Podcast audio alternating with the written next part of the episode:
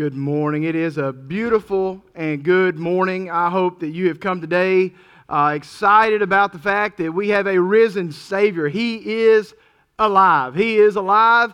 This morning as I walk through this, I'm going to take some big jumps until I get to the end of Luke chapter 24. So just hang in there with me. I'm going to try my best to move quickly through some big thoughts that I have this morning. You know, in our lives, we struggle with how to respond in situations. We do. We struggle with how to respond. Sometimes we choose wisely. Other times we do not. We have burdens we carry with us. Many of us, we come to church on Sunday mornings and we've got a lot of burdens on our heart, in our minds. We have burdens such as family, finances, church responsibilities, church family, work, co-workers, casual relationships, and more. We've got a lot of burdens on our hearts. And many of us have experienced betrayal in some way or another. We've experienced that in our lives. Betrayal is not normally considered for those we have a casual relationship with or an acquaintance, but those who are nearest to us. And many of us feel tied to our burdens. We feel bound to our burdens or betrayals. We're wanting to break free of these present moments or forsake and forget those of the past. We really like and prefer to bury these things in a grave. These burdens, these betrayals, these bindings that we have. We'd love to deal with them or see them no more. But unfortunately, many of these things, we never can get past them. These burdens and betrayal bind us for what feels like an eternity. Christ is not unfamiliar with these things we encounter in our own lives today. Christ is not separate. When Christ came, the Scripture tells us that He was tempted in every way as we are, yet without sin. The burdens, the betrayal, the bindings, the things that we experience in our lives as human beings, He experienced also, yet without sin. So as we look today, I'm going to take a few big steps through many of these passages of Scripture to get us to the beauty of the resurrection. And that's where I'm going to conclude, is with the beauty of the resurrection. But first, we've got to look at part of what brought Christ to Him, to this point. If you came Friday night, you got to participate in the Tenebrae service. Tenebrae means shadow. One thing that I will apologize for is the lack of introduction to the evening to explain what that word meant and what was going to take place during the evening. But there are shadows that were cast over Christ. And as we snuffed out each candle that evening, each one represented more darkness that came upon the earth because the Lord and Savior of all was placed in a tomb. But thankfully and gratefully and wonderfully, He's not there today. He hasn't been there. On that third day, He said, "You destroy this temple, I'll raise it up on the third day." He was not talking about a physical temple made by human hands. He was talking about His body. Nobody takes His life. He lays it down of Himself, and He will raise it back up. And we rejoice in what He has done. But there was a burden that Christ carried to the grave. If you look there in Luke chapter 22, verses 39 through 44. Now listen, I'm not going to read all these passages of Scripture because it's a lot. As Sean pointed out, it's over 100 passages of Scripture today. Okay? You're thinking, gosh, I thought you got that out last year. Thought you got that hour-long service out last year. I promise you I did.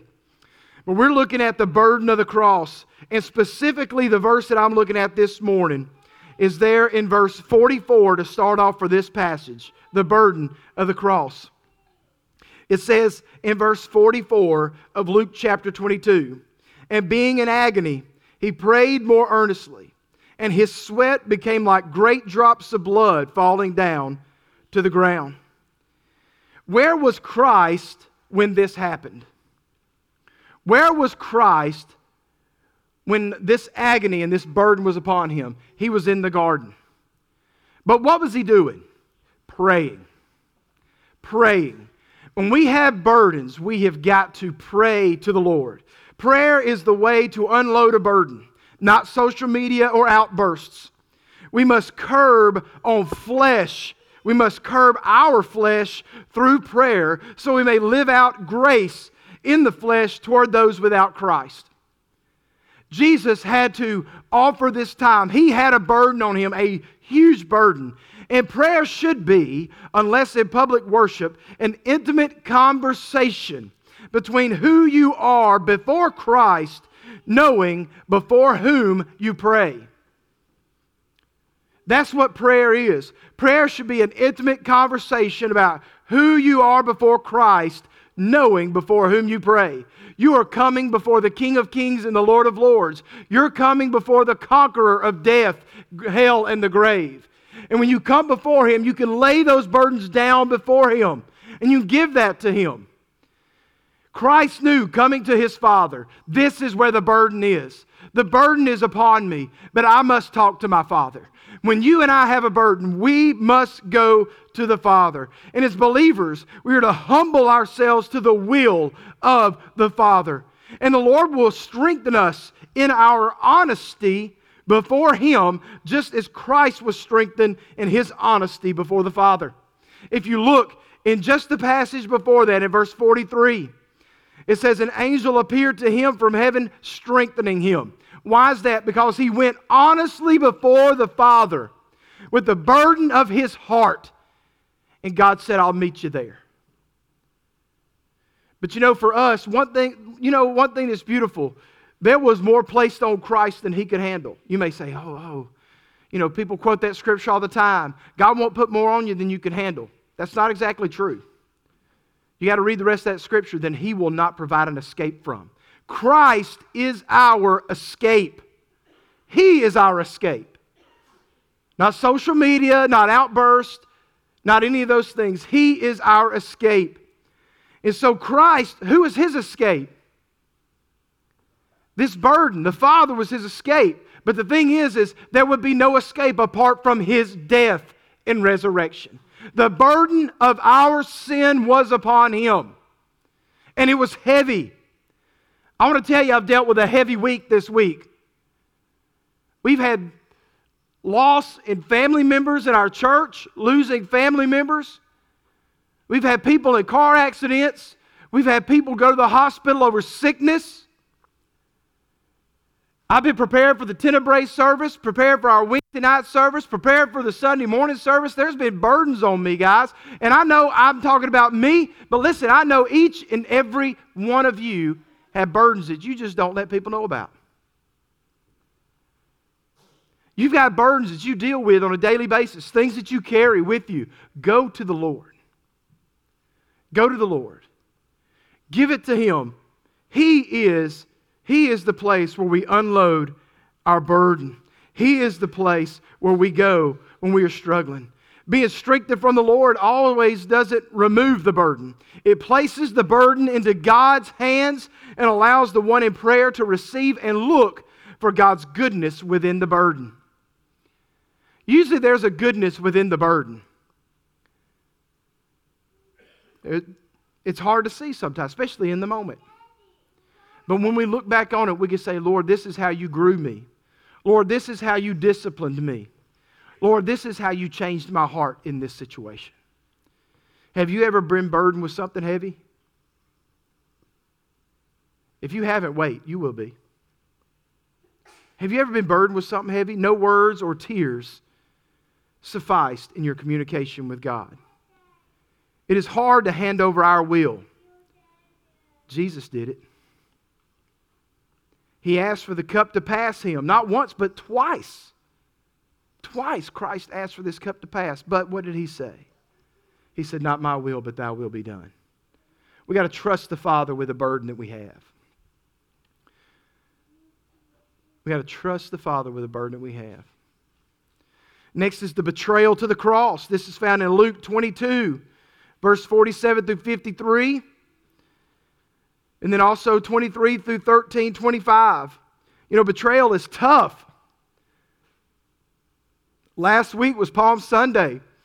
The Jewish people were all laying down their jackets and palm branches as Jesus comes into the city. And then just a few short days later, they're yelling, crucify him. Crucify him. Judas, who was one of the 12, followed him everywhere he went, betrays him for 30 pieces of silver. Next to nothing. He gives over the Lord Savior, Jesus Christ. Betrayal is tough. Betrayal is tough. Jesus ate his final meal and dipped his hand with the one who was to turn him over to the Sanhedrin. Can you imagine that? Anybody ever been betrayed in here? You ain't got to show of hands. But you know you have. Many of us have. It's tough. It's tough to deal with. And Jesus, sitting across from a table, knew what was coming. And Jesus had been at the table with someone he knew was going to betray him. And Jesus was at the beginning. Think about this. In Genesis, in the beginning, Jesus was there when all those who would betray him were on his mind.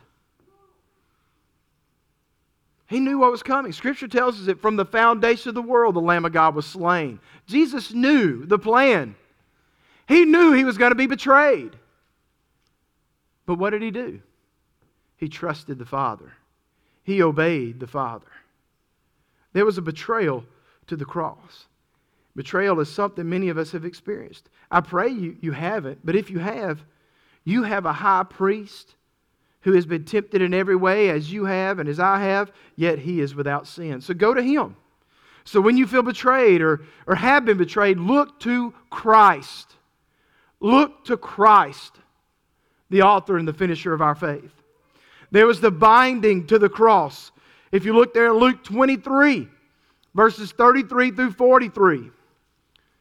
Luke 23, 33 through 43. It's a big chunk of Scripture, I know that.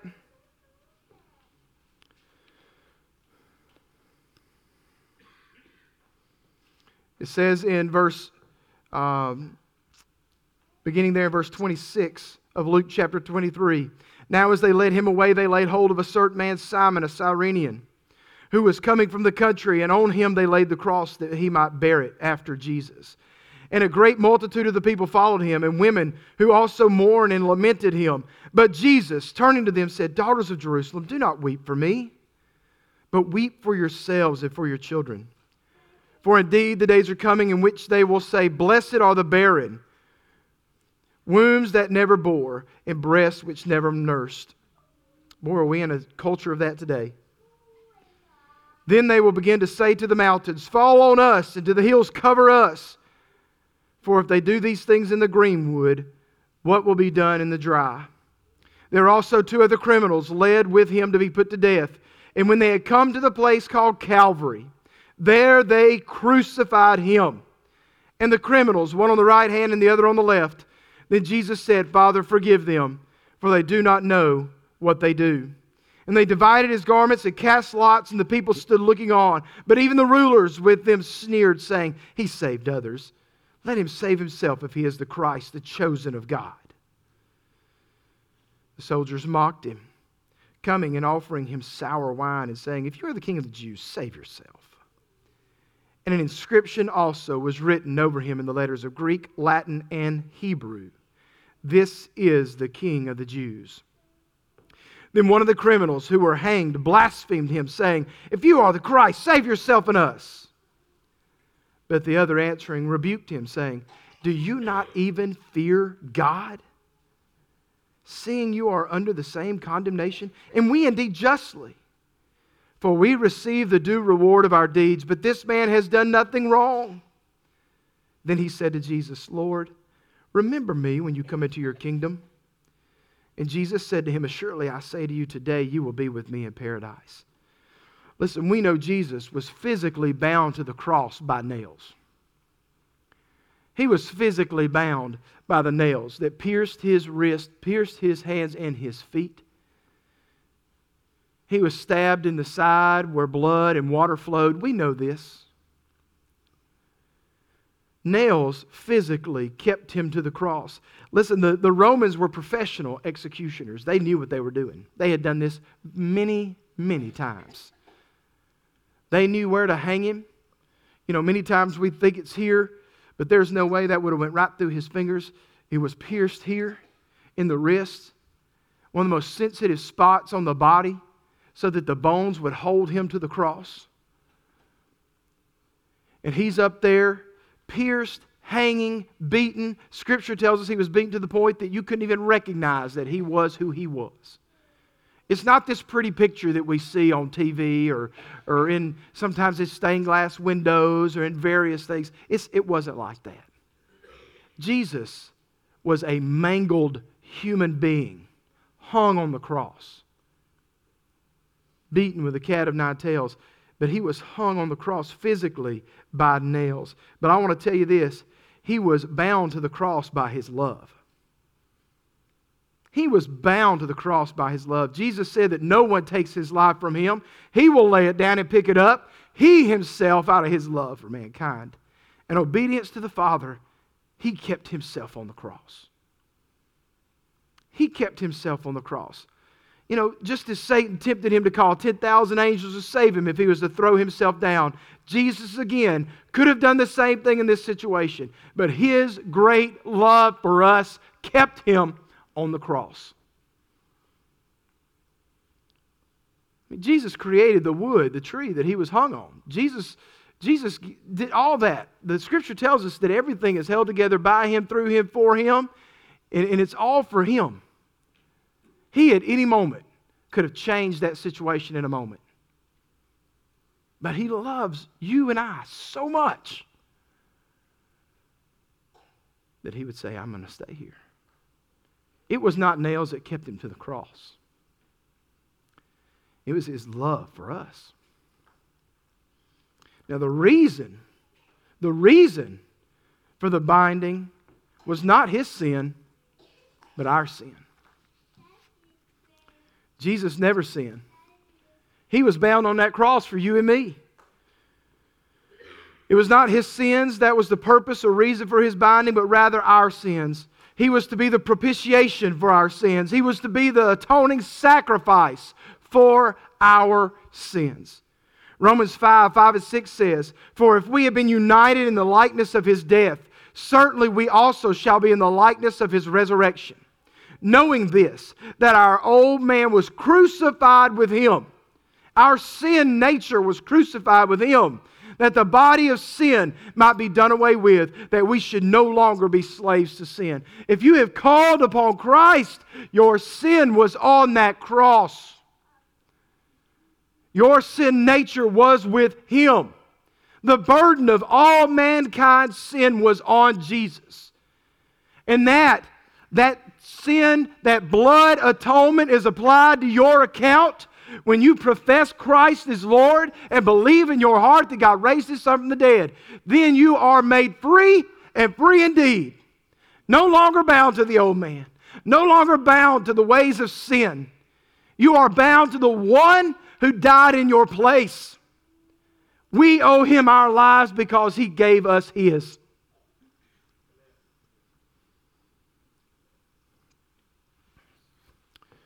There was the burial of his body. We find that in verses 50 through 56 of Luke chapter 23. Christ was dead on the cross. Look there in verse 50. It says, Now behold, there was a man named Joseph, a council member, a good and just man. He had not consented to their decision indeed. He was from Arimathea, a city of the Jews, who himself was also waiting for the kingdom of God. Listen to that. What an amazing man of God Joseph of Arimathea was. This man went to Pilate and asked for the body of Jesus. Then he took it down, wrapped it in linen, and laid it in a tomb that was hewn out of the rock where no one had ever lain before. That day was the preparation, and the Sabbath drew near. And the women who had come with him from Galilee followed after. And they observed the tomb and how his body was laid. This was not a private occurrence.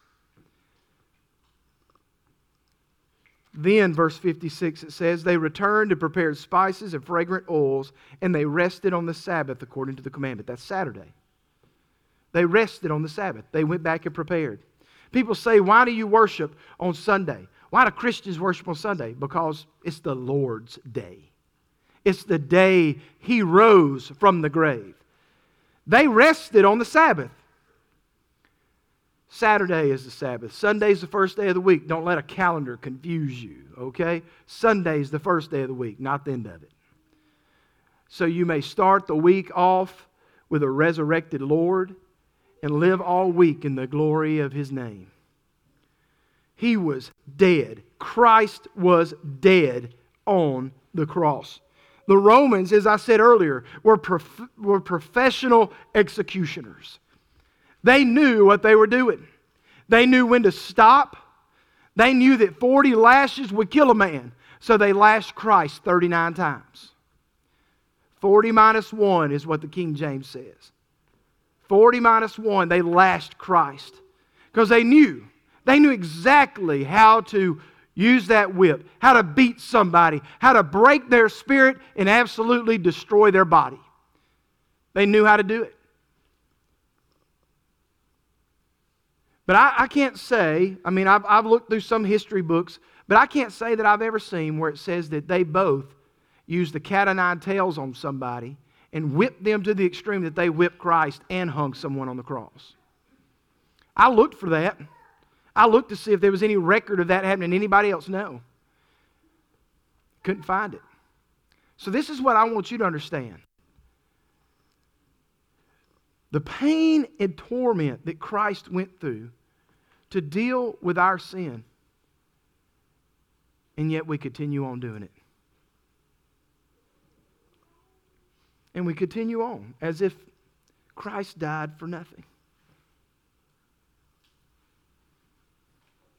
Christ was dead.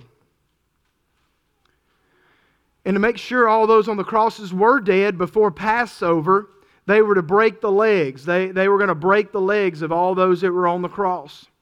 They came to the first one, to the first criminal that was on the cross, and they broke his legs.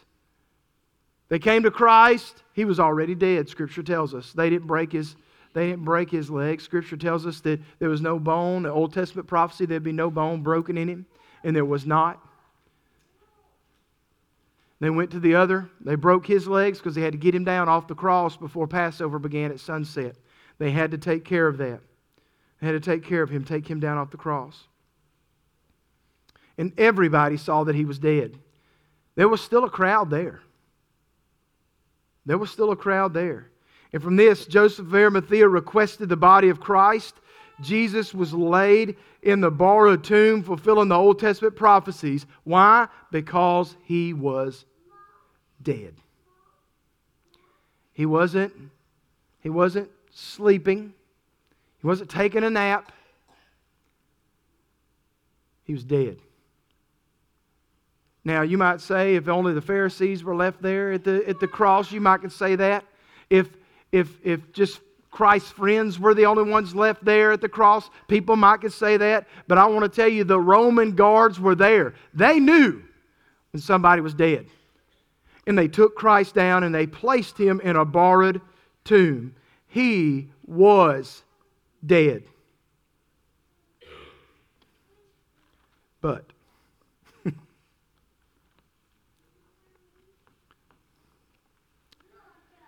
But on that Saturday, while everybody was observing the Sabbath, resting, preparing to go see a body that was surely dead, they didn't know what Christ was doing. Christ was going to preach to those in captivity. Now, there's a lot of talk about who that really is, who that captive is. I'll tell you this, he's not going to hell to give somebody a second chance at salvation. He went down there to tell those that were in captivity, those angels. Some angels were put in captivity to tell them, look here, you made the wrong decision. I'm about to get up out of this place, but you never will. You have refused me, forsaken me, fought against my Father in heaven, and you were cast out.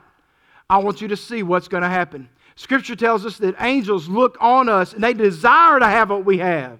Angels wish that they could have the relationship with Jesus Christ that we have. They don't got it. But we wouldn't have it either if Christ had not risen from the grave. And that's what he did. Look there in chapter 24, verses 1 through 12. Now on the first day of the week, very early in the morning, they, this is the women, they and certain other women with them came to the tomb bringing spices which they had prepared. But they found the stone rolled away from the tomb. Then they went in and did not find the body of the Lord Jesus. And it happened as they were greatly perplexed about this, that behold, two men stood by them in shining garments. Then as they were afraid and bowed their faces to the earth, they said to them, the angels said to them, why do you seek the living among the dead? Woo. He is not here, but is risen. Remember how he spoke to you when he was still in Galilee, saying, the Son of Man must be delivered into the hands of sinful men and be crucified, and on the third day rise again. And what happens? They remembered his words. Then they returned from the tomb and told all these things to the 11 and to all the rest. It was Mary and Mary Magdalene, Joanna, Mary the mother of James, and the other women with them, who told these things to the apostles, and their words seemed like idle tales, and they did not believe them. But Peter arose and ran to the tomb, and stooping down, he saw the linen cloths lying by themselves, and he departed, marveling to himself at what had happened. This is the beauty of the resurrection. It's the beauty of the resurrection. I want to tell you some things that Jesus did as he rose and afterwards. I want to tell you the beauty of the resurrection. He rose. He wasn't there. He wasn't there. There was clear explanations why he wasn't there. The angels told them he wasn't there. The women at the tomb confirmed he wasn't there. Christ wasn't there. And this was a public place. And you can only imagine the following of those placing Jesus in the tomb. It was not secluded nor kept quiet. I mean, even Roman guards were placed by the tomb. And another gospel says that the guards shook and became like dead men when the tomb opened up and Christ came out. It is a wonderful thing to know, a beautiful thing to know. Christ had risen from the grave. And then he walked. If you look down later on, now this is not in verses 1 through 12. I'm going to go through this a little bit by little bit. In verse 15, we see that Jesus not only rose, he walked and talked. Look there in verse 15. It says there, so it was, while they conversed and reasoned, that Jesus himself drew near and went with them. But their eyes were restrained, so they did not know him. Isn't it great that Jesus drew near to them? Scripture tells us that Jesus draws near to those that are brokenhearted. And these two men, as they're walking down the road, they're brokenhearted. And Jesus talks to them, and he walks with them, and he tells them their issue. He walked them through their issue, and helped them in their understanding. It's what Jesus did. And then he talked to them in verses 17 through 29. He talks to them all the way down to Emmaus, explaining everything about himself. Jesus begins explaining to them who he is. And so they began to explain to him. And then it tells us that he, beginning at Moses in verse 27 of chapter 24, it says, and beginning at Moses and all the prophets, he expounded to them in all the scriptures the things concerning himself. Jesus taught them as they walked. You want to have a strong, growing relationship with the Lord? Talk with the Lord as you're walking down the road. Talk with the Lord as you're going about your day. Talk with the Lord in prayer as you're living your life. Talk to the Lord. He will talk to you. Look there in verse 30. He sat with them. Look there in chapter 24, verse 30. Now it came to pass as he sat at the table with them, he took bread, blessed, broke it, and gave it to them. He sat down with them. He spent time consoling them and fellowshipping with them. And we know when you invite someone to sit at the table with you, that's a special place to sit. That means you're really getting in close. You know what I mean? You invite somebody over to your house, come inside, sit at the table. And the next biggest thing is you could get stuff out of the fridge without asking. But you know, I don't know if they had a fridge. But you know, we move in these relationships, you know. And you sit down at a table with somebody, you know the relationship's getting good. The relationship's getting good. And Jesus walked with him. He talked with him. He sat with them. He blessed. Look there at verse 30 and 31. It says, he took bread, blessed and broke it and gave it to them. Then their eyes were opened and they knew him, and he vanished from their sights. And they said, wow, this is wild. That was Christ. That's the risen Christ. Walked all the way to Emmaus with us. He opened their eyes. He blessed. And he still knew where his blessings came from. He asked God the Father to bless his food, and that's what opened the eyes to these disciples. How amazing is that? It's important for us to ask God to bless our meals also. I mean, this is Jesus Christ, risen from the grave, and he still asked the Father to bless his food. It's important for us to ask God to bless our food. He reappears. I'm jumping down a little bit there into verse 36. Now they've gone back. He's broke the bread. The disciples that were with him on Emmaus have run back to town to tell all the other apostles and disciples. They're in the upper room. And so now as they were saying these things, this is the two that were in Emmaus.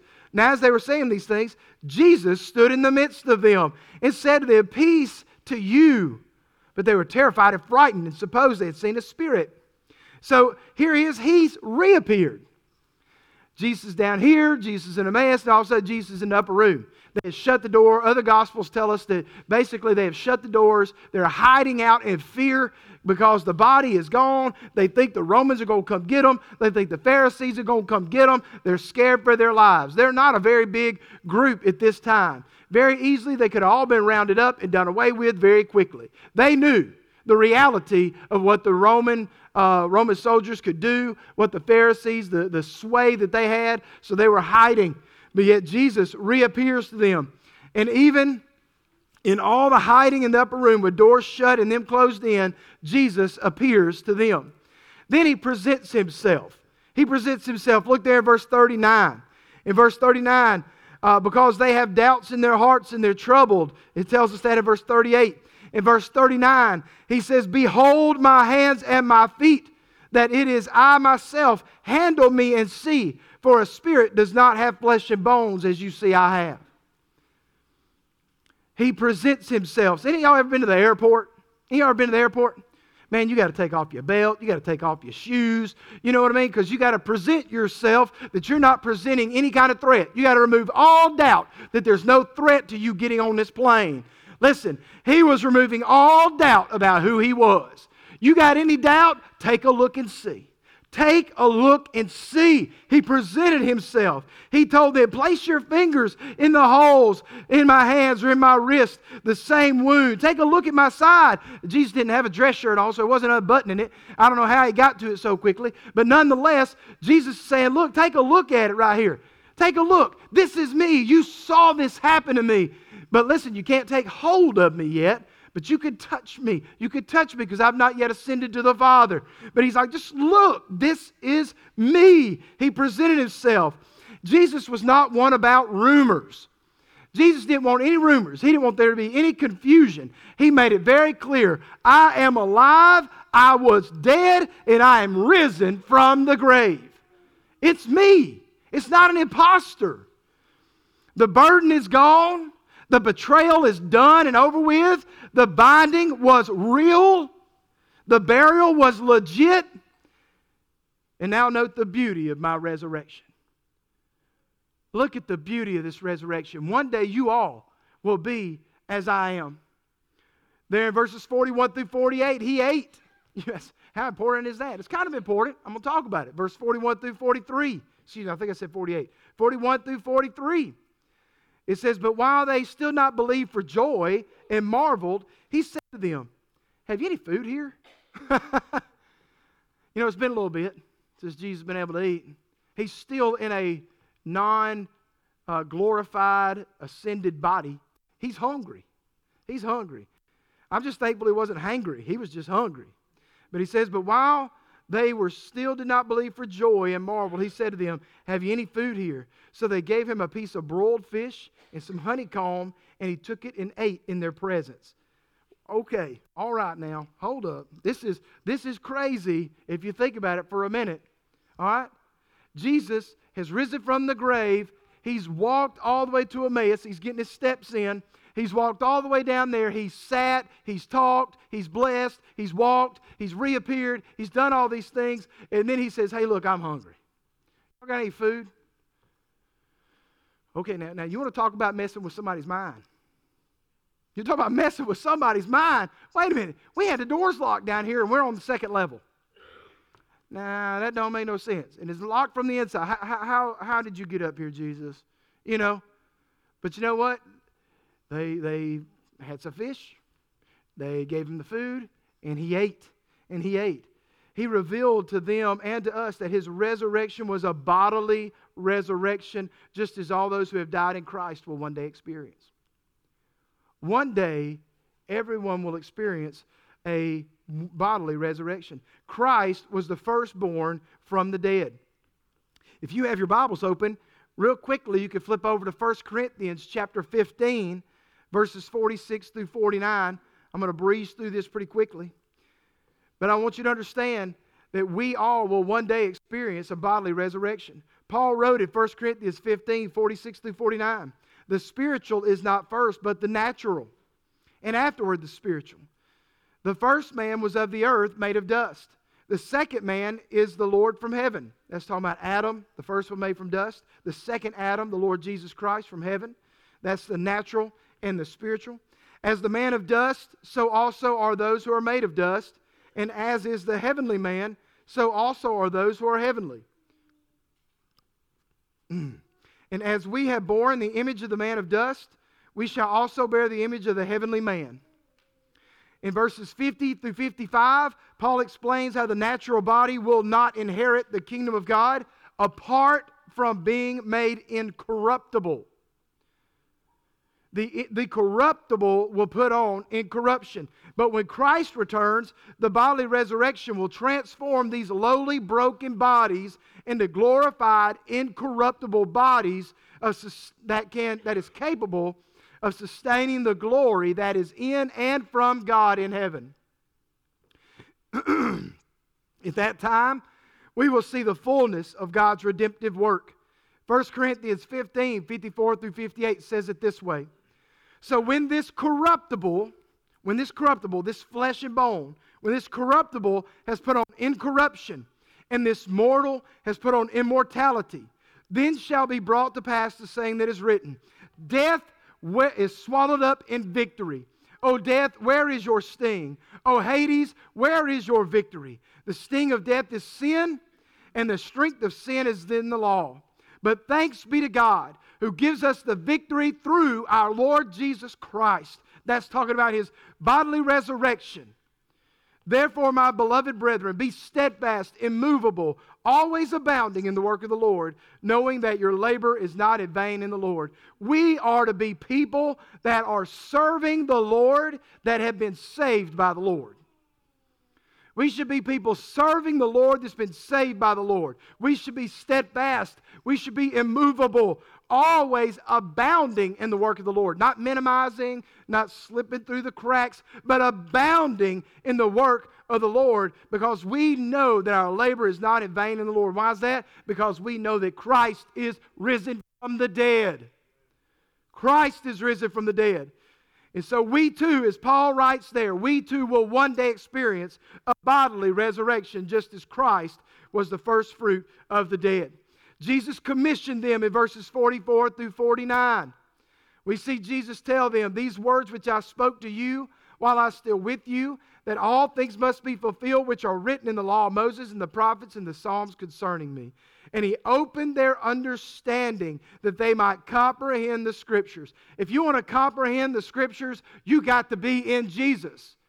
People that are not in Jesus, are not spending time in their relationship with Jesus, will always struggle to understand the Word of God.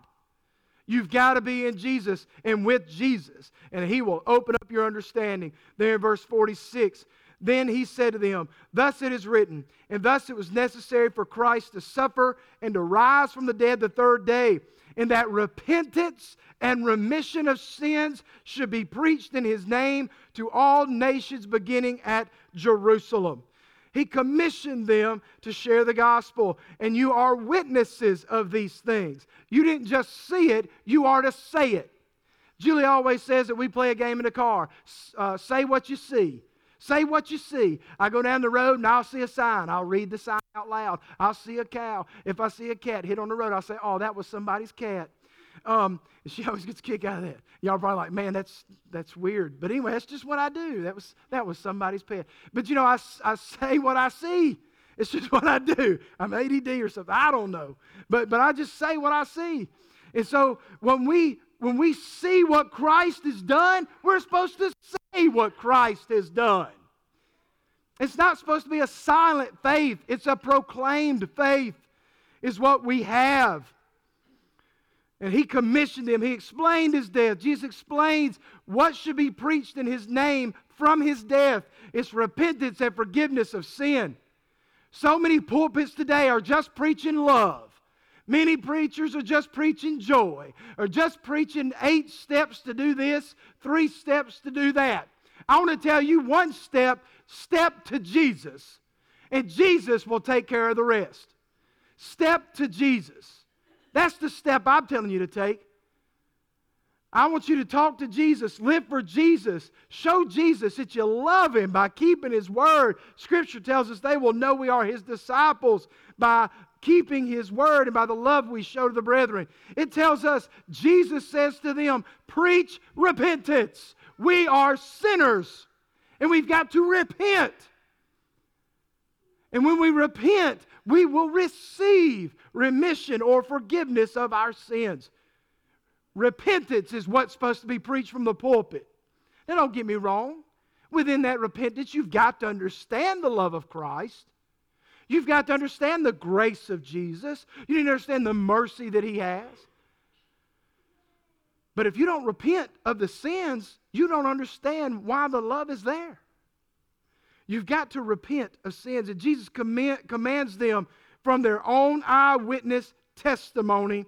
And Jesus assures them of the coming Holy Spirit and the promise. Look there in verse 49. "Behold, I send the promise." That's a capital P in my Bible.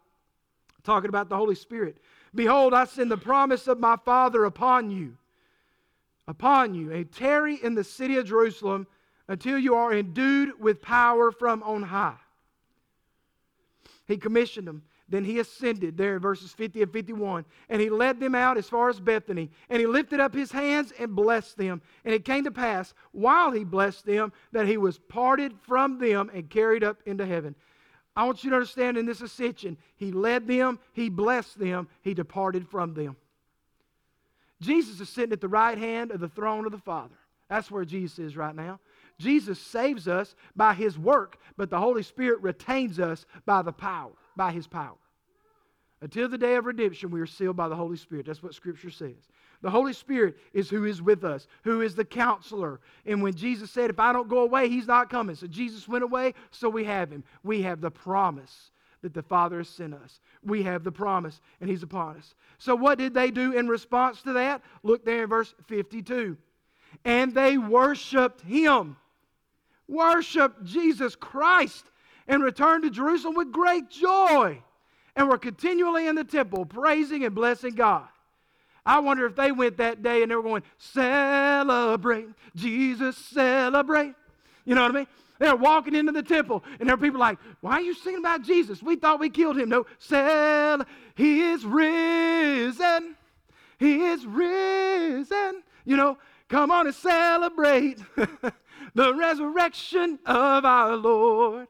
Man, could you imagine? They were, one day they were all mopey and sad. Jesus died on the cross. The next day they're hiding in the room. The next day they're like, "I don't care. I'm stepping up into the temple. Jesus is risen. I ain't scared of you, because the one I worship that was dead is now alive, and I don't have to fear you, because if you kill me, I know where I'm going.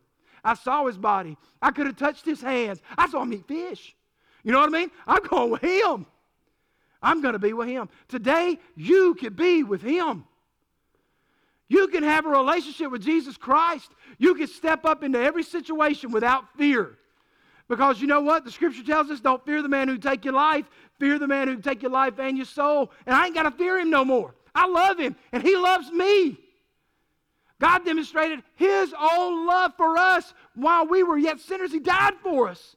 Man, how beautiful, how amazing, how wonderful is that on this resurrection day to know that Christ is risen from the grave. He's risen from the grave.